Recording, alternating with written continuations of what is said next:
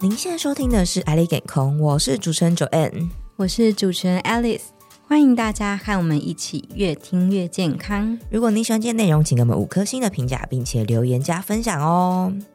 哎，Alice，嗨，因为我们近几年在经营爱健康网啊，会发现说，哎、嗯，失智这个主题啊，是大家非常关心的、嗯、哦，点阅率都特别高，是不是？没错，而且。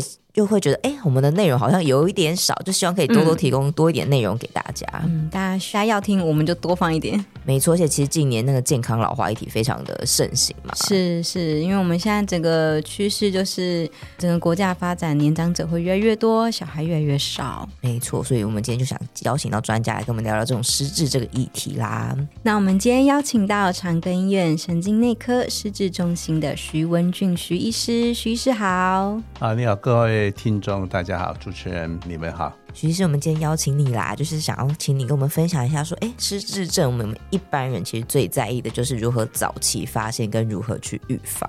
嗯，是失智症，其实它是一个跟年纪有关，哈，跟这个慢性病有关系。嗯，那基本上都是六十五岁以上，嗯，呃，比较容易发病然后，嗯，那我们台湾的调查大概六十五岁以上。这个有百分之八的人哈会得到失智，但是好像这个六十五岁，如果您现在是二三十岁，是不是还遥还很遥远的样子？对啊，好像还想象不到。哎，是，但是但是其实失智的这个跟我们的高血压、糖尿病，好，那还有最近也跟这个听力，哦，听力障碍也很有关系。嗯，我们年轻人。这个爱听耳机哈、嗯，所以其实要保护耳朵，所以大家要对于失智要早一点来理了解来预防哈、嗯。还有像像骑摩托车要戴安全帽，哎，其实那个不是怕说危险而已，而是这个头部外伤本身它就是一个失智的一个危险因素哈。所以我们要从年轻就要来开始预防失智，所以这是很重要，每一个人都要听的这个课题。嗯，哎，徐医师，不好意思，想请问一下，我看那个数据啊，他是说每五岁他的盛行率是会倍增，这是真的吗？哎，是啊，没有错，哎，当然这个都是指六十五岁以上哈、哦，那所以年纪越越大，又越容易得到失智哈、哦，那那。你知道说现在的这个平均余命，我们平均余命就是平均年龄的意思，然后因为公共卫生上我们用余命来称呼这个这个你能够活到几岁哈？我们的平均余命大概在八十岁上下哈，男生七十几岁，女生八十几岁，平均大概就是八十岁左右。所以我们如果平均到八十岁的时候，大概有百分之二十的人会得到。失智啊，二十以上，所以你如果到二十五呃八十五岁，你可能会到百分之二十五啊，哈，所以所以大家觉得我们要不要活得长一点，活得健康一点，哈，那活得健康，健康老化是以前的话题，现在。健康老化还要必须包括我们的认知功能，我们的脑袋是好的哈，不然不然你活得好好的，但是这个已经失智了，需要人家照顾，那这样的话其实也是另外一个问题。所以够脑哈，顾脑是非常重要的。嗯嗯嗯。徐医师，您刚刚提到老化，像这个正常的老化，有时候我们也会忘东忘西啊，注意力不集中，这个跟失智症有什么不一样？就是两者不一样。对，老化就是一个我们的一个这个年纪变大的过程。好，那当然有一些功能会稍微衰退。哦，那老化本身大概会带来的认知功能的退步，哈、嗯，大致上就是注意力。好，注意力。那注意力就是我们没办法集中精神。没办法，这个做一件事情持续的，可能我们可以，也许年轻的时候可以持续一个小时、两个小时没有关系。那老人家有时候三十分钟，他可能就需要休息哈。嗯。那这个注意力比较差，当然有时候记忆力就会受到影响。那另外一个就是反应时间比较慢，好，所以基本上反应时间比较慢，它就是你给他足够的时间，他就可以把事情记起来。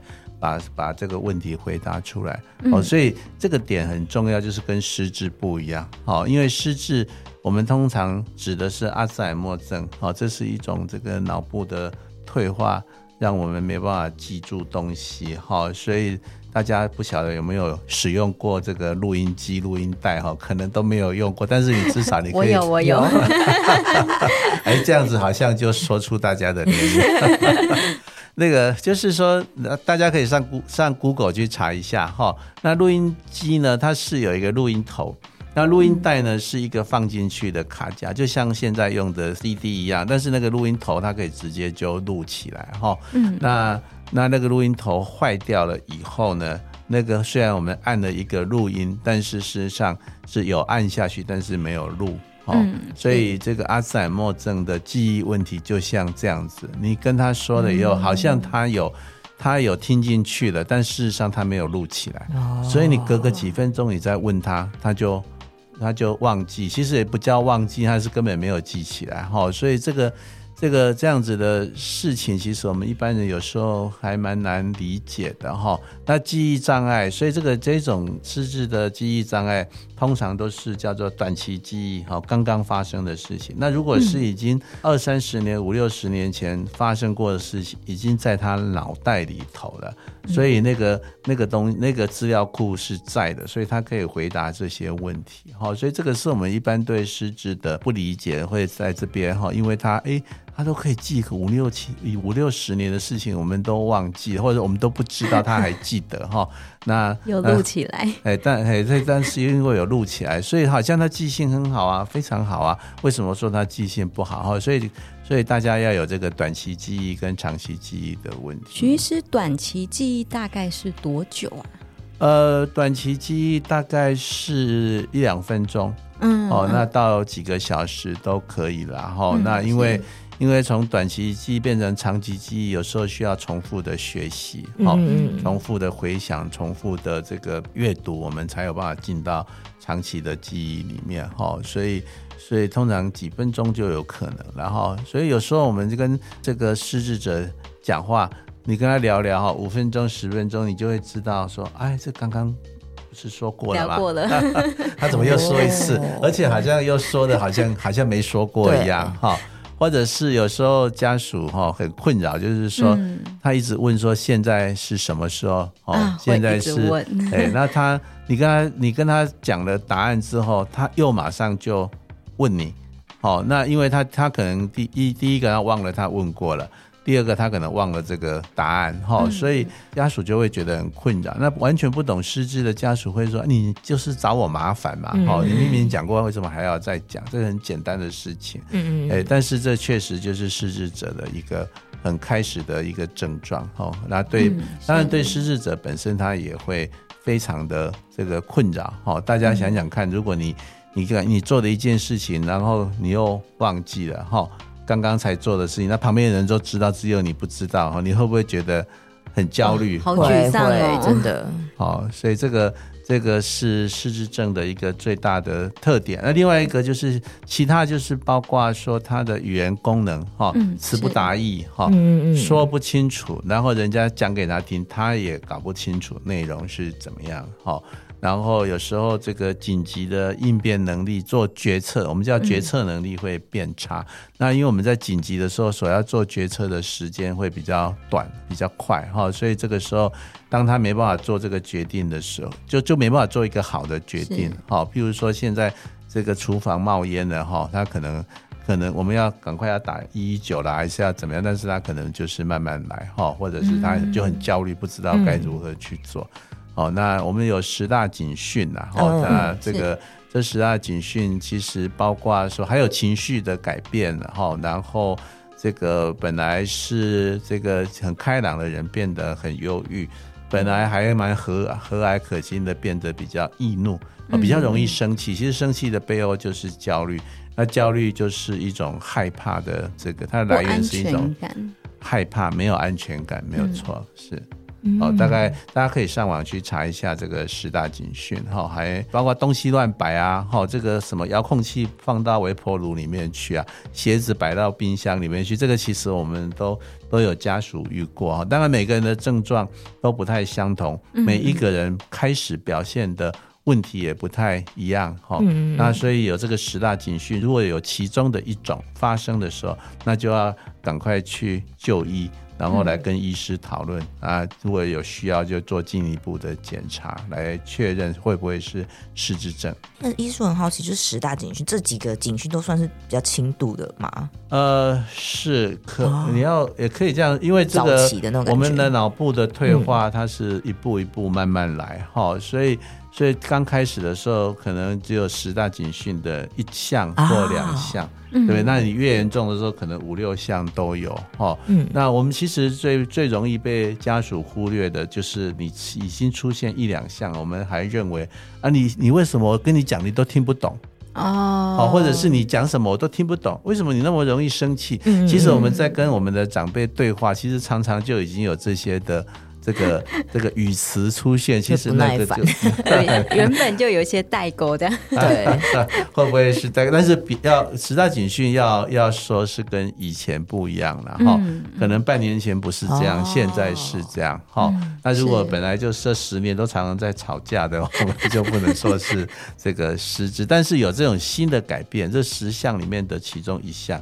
其实就要考虑会不会是真的退步了哈、嗯，那那这个要赶快就医。哎，我们因为因为就是是像刚刚乔安问的，就是说，哎，我们是不是只有一项两项？你等到五项都出来的时候，其实就非常明显。然后有时候家属一看就是，哎，我爸失智了哈，对不对？但是我们要怎么样在早期？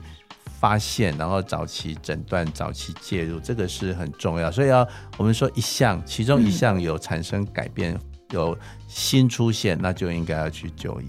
哦。那他观察的期间大概会是多长呢？是，所以如果当然我们可以，如果作为家属、作为家人，我们当然是可以先了解一下这个状况是不是有一定的事件，哈、嗯。嗯，那那当然本来就是有一件很让他伤心的事啊，好，那那那我们就等这个事情过了再说，好、哦。那如果持续两三个月。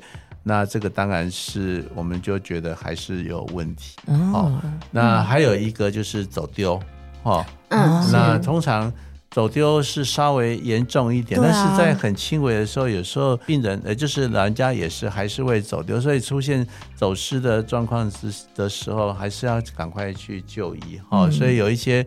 事件出现的时候要，要也要赶快来看。哎，走失听起来就非常严重，已经不认得回家的路了。啊、是是，嗯，徐医师，我有一个比较好奇，就是在您的门诊病例中，失智者大概在什么样的阶段或什么样的情况下会发现自己是失智者？这个是很好的问题哈。我们常常说，这个失智者到底有没有病识感？他会不会发现他自己？有没有问题？哈，那其实我个人的经验，或者是我从文献研究文献来看的话，其实失智者或者说病人啊，哈，他发现他自己有退步，嗯，会比他的家人还要早，哦，原因就是因为自己的状况自己最了解，最了解，哦，所以有一部电影叫《我想念我自己》，哈，叫做 Still Alice，这个 Alice 他是一个，他是一个大学教授。哦，所以他他一开始发现他自己的症状就是他有一些语词，而且是很常用的语词哈。虽然是一个在学术上的这个词，但是他就是怎么样都想不起来哈。那那当然隔一阵子他终于想到了哈。那慢慢的他的这些能力就越来越差，跟学生上课的时候他也忘了说他上次上到哪里了哈。那所以他其实自己知道这个问题，他就去就医。嗯，那他的先生是。这个爱丽丝去就医之后回来跟他说：“哎，医生说我可能失智了。那下一次门诊的时候，他希望你陪他去。结果他的先生说：‘那怎么会有这种事情嘛？哈，你都很好，还可以上班。’啊，问题是说，爱丽丝她其实在学在学校上课的时候。嗯”其实学生就有发现她有问题了，哈，所以所以这个谁最早发现？我认为应该是病人自己最早发现，会觉得不对劲，对对，就会觉得不对劲。其实，譬如说，我们常常，我们大部分在日常生活的这个身体的状况，我们大概自己一定会先知道，我们很少说，很少说这个。同事朋友告诉你说，你最近怎么样子哈，所以你应该去就医。这个当然有时候会发生，但是但是有一些事情不太能记忆力记不起来。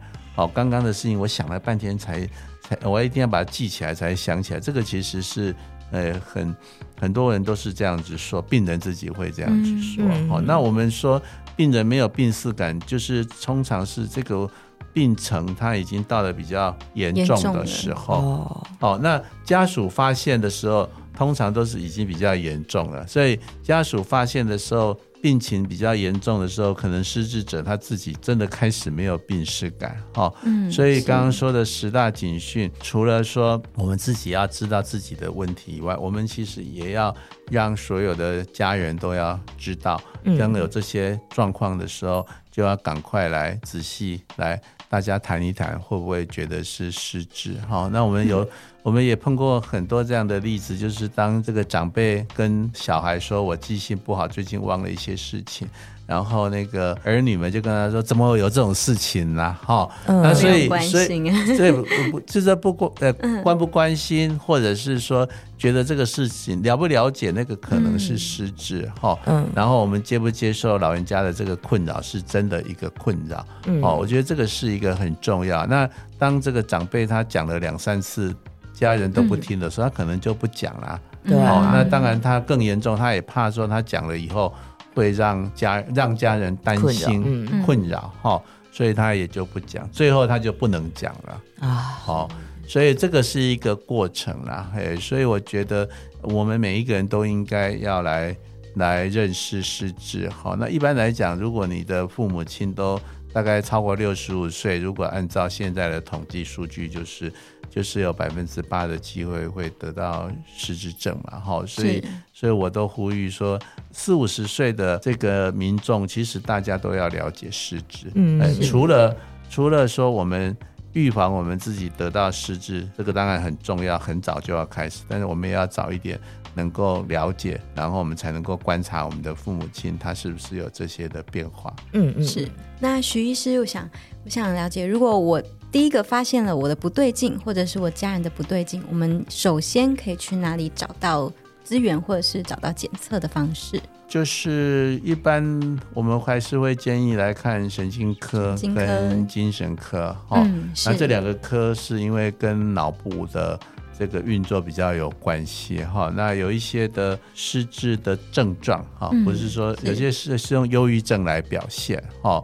所以，其实你如果看有一个不明原因的忧忧郁、焦虑，也是可以去看精神科。好，嗯、那神经内科的医师，他可以排这个进一步的这个呃，比如说电脑断层、核磁共振，那还有还可以抽血哈，因为抽血还是蛮重要，嗯、因为有一些这个血液的问题会造成认知功能的障碍哈，而且大部分那个都可以治疗，譬如说 B 十二缺乏。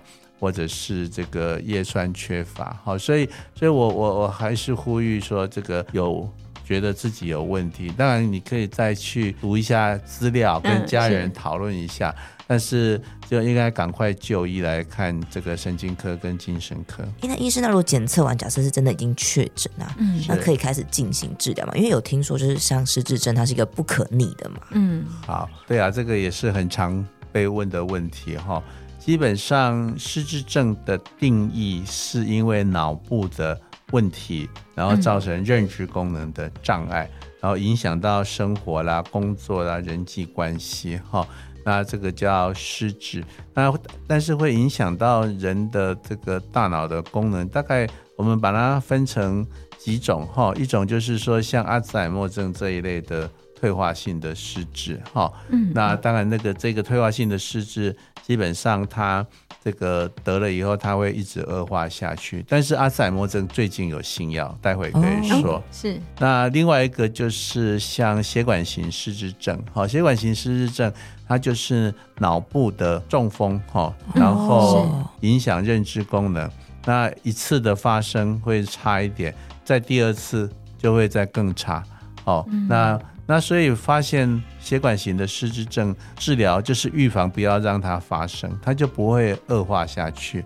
好，所以所以并不是所有的失智症都会一直恶化，一定要找到这个正确的原因。好，那第三种就是说，是因为其他的问题所带来的哈，譬如说这个硬脑膜下出血，那个是一个头部外伤之后的脑部的积血。哈，那你如果看到说。病人是有失智症的症状，但是他有个硬脑膜下出血，那那个其实蛮简单的，就是开刀哈。哦、那这个在头颅骨上打个洞，把血给吸出来，其实那个是头部手术里面很简单的一种，那就可以让病人改善很多。嗯嗯，然后甚至让他这个可以恢复到原来的状态哈。所以那包括脑瘤啦，包括水脑这些，其实都可以手术治疗的。嗯嗯。然后刚刚有提到 B 十二缺乏，哦，那这也要抽血。哦，如果 B 十二太低，那就要用 B 十二来治疗，它也可以好到。很完全哈，那 B 十二是在场在我们的这个呃，就是动物性的这个呃肉类里面哈，所以所以如果吃全素的人，其实一十二缺乏的可能性还蛮高的哈，所以要记得要补充。那当然就是也可以就抽血可以知道。另外一个就是叶酸哈，那叶酸也还蛮常见的哈，因为。因为这个叶酸是藏在这个这个含在那个绿色的青菜里面。那有些老人家，有些人就不喜欢吃青菜了 哈。那那老人家有时候牙口不好，他就会希望说青菜把它这个煮烂一点，对，或者就不吃啊，我就吃其他比较这个松软的食物哈。嗯。所以这个叶酸缺乏，其实老人家也蛮常见的。煮烂一点的话，叶酸会消失是吗？哎，对对对，那个加热它会坏掉。嗯。所以所以这个还有像这个叫皮质醇的缺乏，肾上腺的这个这个问题。还有甲状腺缺甲状腺素的缺乏，或者是甲状腺的功能亢进，这些都可以造成失智。好，所以甲状腺的问题，你抽个血就知道了，那就可以来治疗。哈，所以我们在诊断失智的时候，其实以我的观点，我会认为是要去找出所有可能造成认知功能的原因。好，然后。针对这个原因来做治疗，嗯，嗯，嗯，哦，所以不是在找他有没有阿兹海默症，哦、因为阿兹海默症当然治疗的这个方针不现在不一样了哈、嗯。那那但是很多因素它其实是会夹杂在一起的，它叫我们叫混合型的失智，哦，比如说八十岁的这个老人家，他可能会中风啊，嗯，他可能会 B 十二缺乏。啊啊，还有一个就是忧郁症，好，忧郁症也会影响认知功能啊，好，所以忧郁的时候吃抗忧郁的药，通常效果都会很好。哦，好，所以这个是还蛮蛮重要的，要找出所有找出可以找出来的原因，然后予以治疗。那阿兹海默症早先大概二十二十多年前，有一种有有一类的药物，就是吃了以后，它可以帮助这个记忆力。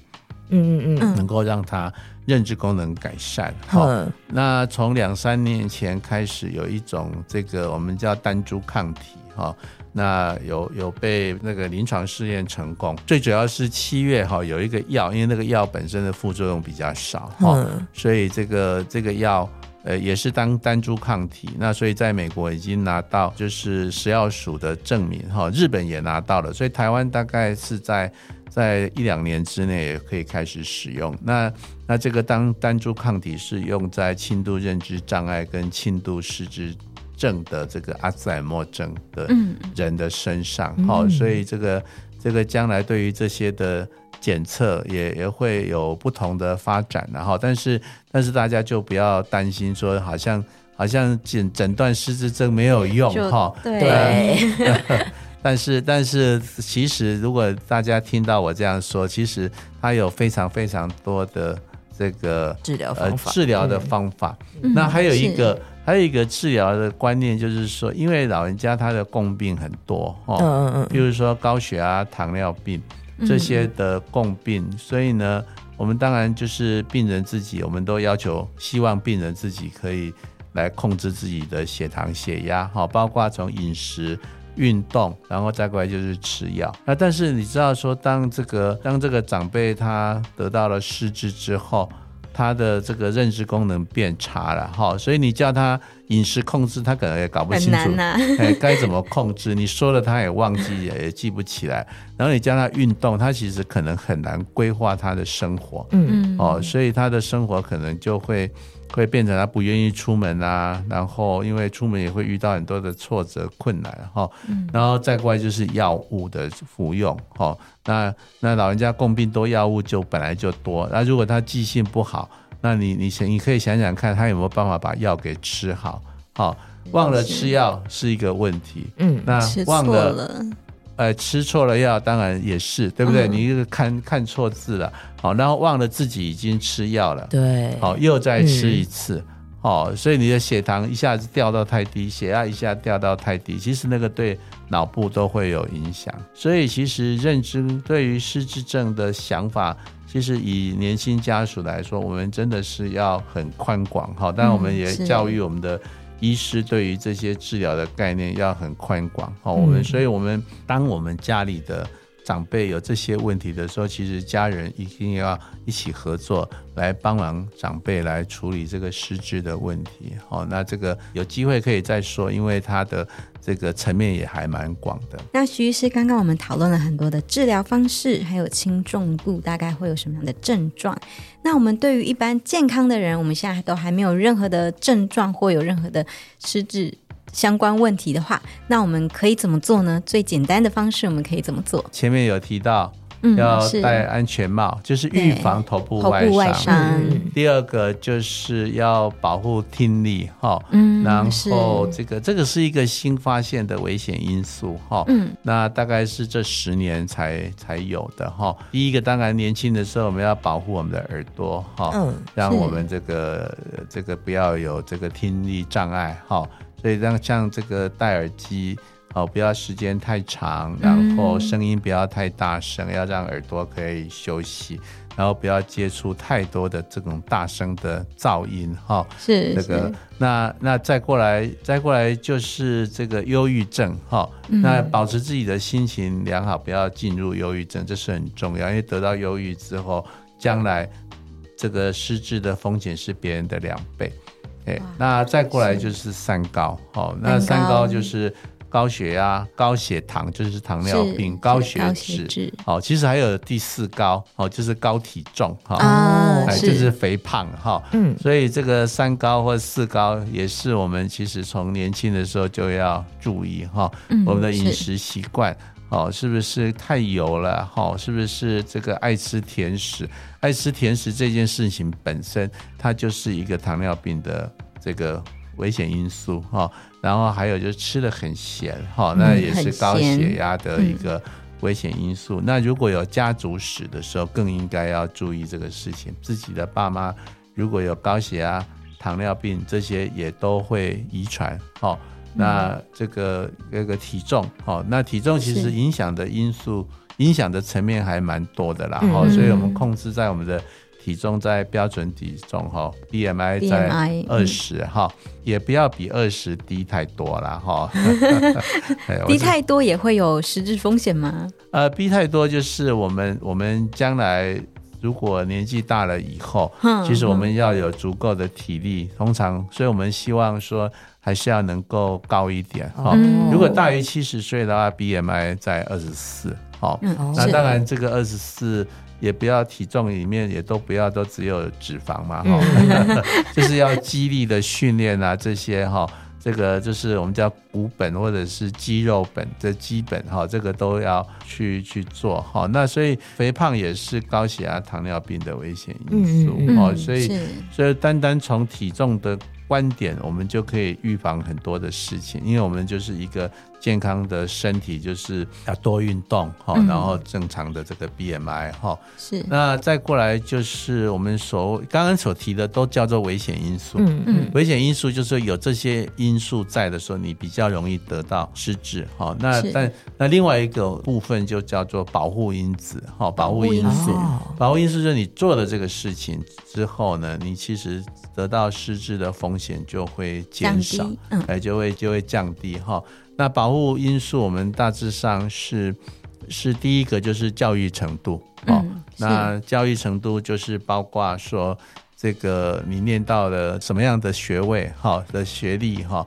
那另外一个就是终身学习啦哦。那那譬如说你小学毕业而已，但是你你你二三十三四十岁，你还是可以继续进修，让让我们的这个这个脑力能够再达到呃。更高峰，这个是很重要，嗯、这个是预防失智的哈。所以足够的教育程度，然后终身学习哈，是这个是可以保护大脑得到这个失智，甚或者是我们可以说得到的失智也没有关系，因为我们的智力是够高的哈，嗯、所以有一点点脑部的受损，其实不会表现出这个失智出来哈。嗯，那另外一个就是我们叫做三动，三动，三动，哎，一二三的三哈。那第一个就是这个身体动。第二个就是脑动，嗯、第三个是互动。嗯，哦，那那运动刚刚有提过了哈，嗯、身体动运动刚刚有提过。当然，运动本身也跟这个每个人的年纪跟兴趣、性别都有关系哈。嗯，所以我们在年轻的时候要发展各式各样的这个运动的兴趣跟能力哈。嗯，然后也可以当然增加我们的肌力。好，那到了七十岁以上哈，我们。都会建议说，七十七十岁以上不用要求一定要做很激烈的活动。嗯，那我们说激烈活动就像有氧运动这些哈。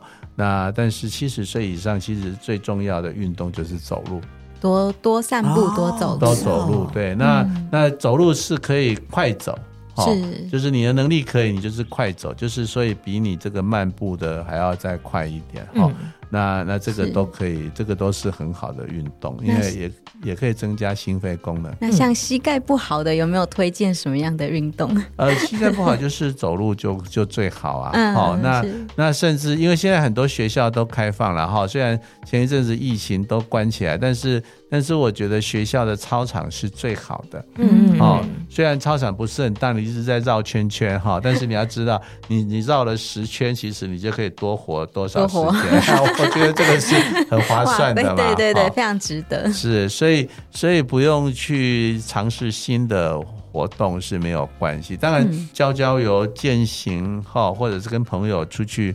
哪里走一走，或者是有时候游泳哈，游泳也还算是不错，蛮安全的哈。嗯、但是游泳需要训练哎，所以我们年轻的时候就要开始学习游泳哈。嗯，啊，这个也是不错的运动。是运动的部分。对，那脑动的部分就是要让我们脑部动，这个很简单哈，只要让脑袋有可以动，比如说看书啦、参观博物馆啦，嗯、然后这个。做一点手工可以动脑艺术的音乐哈，这个也都很好。那那这个互动的话，是跟人有一个来往哈。是那包括说你跟好朋友几个人聊天。这些都是很好的互动，或者是参加志工的活动。那志、嗯、工活动通常就是要服务别人哈，是所以这个服务别人之间就是会有这个互动哈，所以这个都是很重要的。那如果原本是内向者，他怎么办呢？害羞。所以内向的，就是第一个不能完全没有互动哈。所以，我我们说哈，几个失智或者是高年衰弱的危险因素，第一个就是孤单、孤独，嗯，孤独，哦，然后然后一个就是孤单，哈，一个就一个孤独是就是刚说个性就是比较没有人可以陪伴，哦，那孤单是真的只有一个人而已。那第三个就是不动，哦，在家里不出来，好，所以刚刚这三动其实也有一点点是呼应这三个事情，哈，那所以比较孤僻了的。的的朋友也是，性格对呀，也要呼吁说，其实你还是可以有一两个朋友哈，然后你有一些兴趣，你透过兴趣跟别人有一个有一个来往哈，这是很好。比如说，你如果喜欢唱歌，那你就去卡拉 OK 啊，或者是现在很多的这个社区的合唱团，啊，或者是在教会里面。也有这些可以跟别人互动的机会哈，嗯嗯，那这些都可以尝试看看，但是不要让自己一个人在家里什么事都没有做，哦，那这个是常常在退休的老人家会出现，其实在家里待上一年以后，可能问题就都出来了哈，包括忧郁。包括癌症，嗯，哎，包括失智，哈，这些都可能会，所以我们还是要鼓励自己，哈。那像网络互动算不算？我比较害羞，要算吗？网络互动可以算，嘿，嗯，好，但那那但是这个这种互动就是看你有没有花多少的脑筋，哦，那第二个，其实互动本身，你除了可以有练习你的认知功能之外。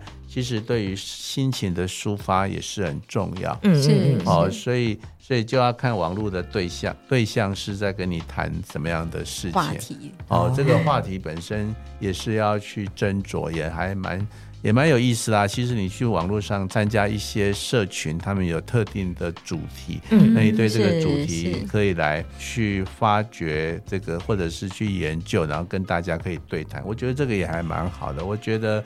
我们不能排我，我不排斥这个线上的这些的事情，嗯、但是线上的事情就是说会让我们身体活动减少啊，对，就就身体就没有动了，身体就没有动，所以运动，对对，所以刚刚说的三动其实都是要一起要兼顾比较好，嗯、了解。好，那今天非常谢谢医师的分享。那刚刚医师有提到说，其实除了个人面以外，还有家属层面。嗯、那我们下一集就会聊到喽。好，那听众朋友们，如果还有要听我们聊其他的主题，都欢迎在评论里留言给我们。那我们今天就到这边啦，大家拜拜，拜拜，拜拜。